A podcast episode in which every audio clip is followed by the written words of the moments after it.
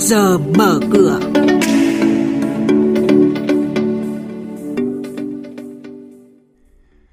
Thưa quý vị, thưa các bạn, tín dụng ngành ngân hàng tiếp tục di chuyển vào sản xuất kinh doanh lĩnh vực ưu tiên. Cổ phiếu ngân hàng nhỏ sẽ nổi sóng.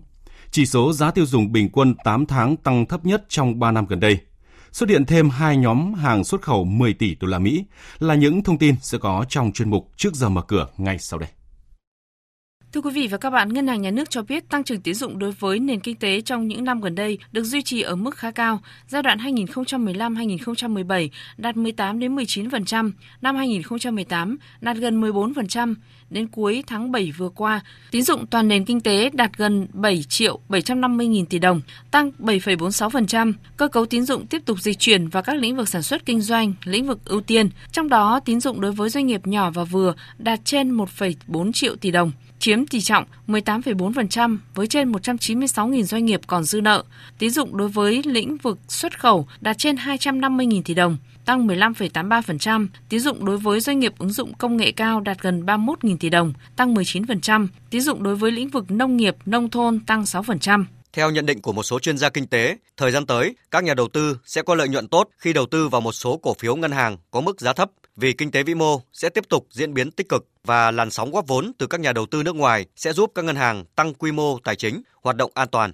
8 tháng qua, các chỉ số, chỉ tiêu chính trên thị trường chứng khoán Việt Nam tăng tích cực so với cuối năm ngoái và trong tương quan chung của các thị trường khu vực. Trong đó, với việc duy trì đà tăng trưởng tích cực và ổn định hơn so với chỉ số chung VN Index, nhóm cổ phiếu ngành ngân hàng tiếp tục thể hiện vai trò dẫn dắt thị trường và hút dòng tiền mạnh. Số liệu của Tổng cục Thống kê cho biết chỉ số giá tiêu dùng tháng 8 vừa qua tăng 0,28% so với tháng trước, bình quân 8 tháng năm nay tăng 2,57% so với cùng kỳ năm ngoái. Đây là mức tăng bình quân 8 tháng thấp nhất trong 3 năm gần đây. Theo Tổng cục Thống kê, bên cạnh việc kiên định chính sách tiền tệ linh hoạt, giữ vững mục tiêu ổn định kinh tế vĩ mô của chính phủ, trong tháng, giá dịch vụ y tế, giá dịch vụ giáo dục được điều chỉnh tăng theo lộ trình nhằm tiệm cận với giá thị trường.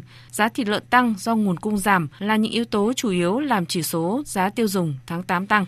Thông tin mới nhất từ Tổng cục Hải quan cho thấy, từ đầu năm đến giữa tháng 8 vừa qua, cả nước có nhiều nhóm hàng xuất khẩu đạt kim ngạch xuất khẩu từ 1 tỷ đô la Mỹ trở lên, Đáng chú ý, có 5 nhóm đạt kim ngạch từ 10 tỷ đô la Mỹ trở lên, gồm điện thoại và linh kiện, máy vi tính, sản phẩm điện tử và linh kiện, dệt may, giày dép, máy móc thiết bị, dụng cụ, phụ tùng tăng 2 nhóm so với cùng kỳ năm ngoái.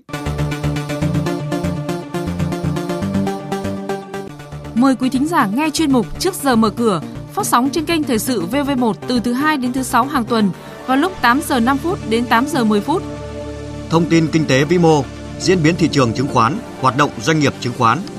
Trao đổi, nhận định của các chuyên gia với góc nhìn chuyên sâu, cơ hội đầu tư trên thị trường chứng khoán được cập nhật nhanh trong trước giờ mở cửa. Đã khá lâu, thị trường mới thấy một quyết định xử phạt của Ủy ban Chứng khoán Nhà nước đối với doanh nghiệp niêm yết do chưa tuân thủ quy định về công bố thông tin liên quan đến sử dụng vốn huy động từ thị trường chứng khoán. Theo đó, công ty cổ phần tập đoàn Tiến Bộ, mã chứng khoán TTB bị xử phạt do hành vi vi phạm với mức phạt 225 triệu đồng. Với thanh khoản nhỏ giọt do tâm lý kỳ nghỉ lễ quốc khánh mùng 2 tháng 9, phiên giao dịch cuối cùng của tháng 8 thị trường thiếu động lực để bật cao.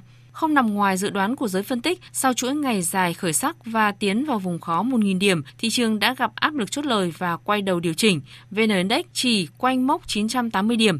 Theo nhận định của công ty chứng khoán Tân Việt, trong bối cảnh thị trường chung đang rơi vào giai đoạn tương đối thiếu vắng về mặt thông tin hỗ trợ như hiện tại thì biến động khó lường của thị trường thế giới sẽ vẫn là yếu tố tạo ra ảnh hưởng đáng kể đến diễn biến trong nước. Chuyên gia chứng khoán khuyến nghị nhà đầu tư duy trì tỷ trọng danh mục ở mức 30 đến 40% cổ phiếu trong giai đoạn này.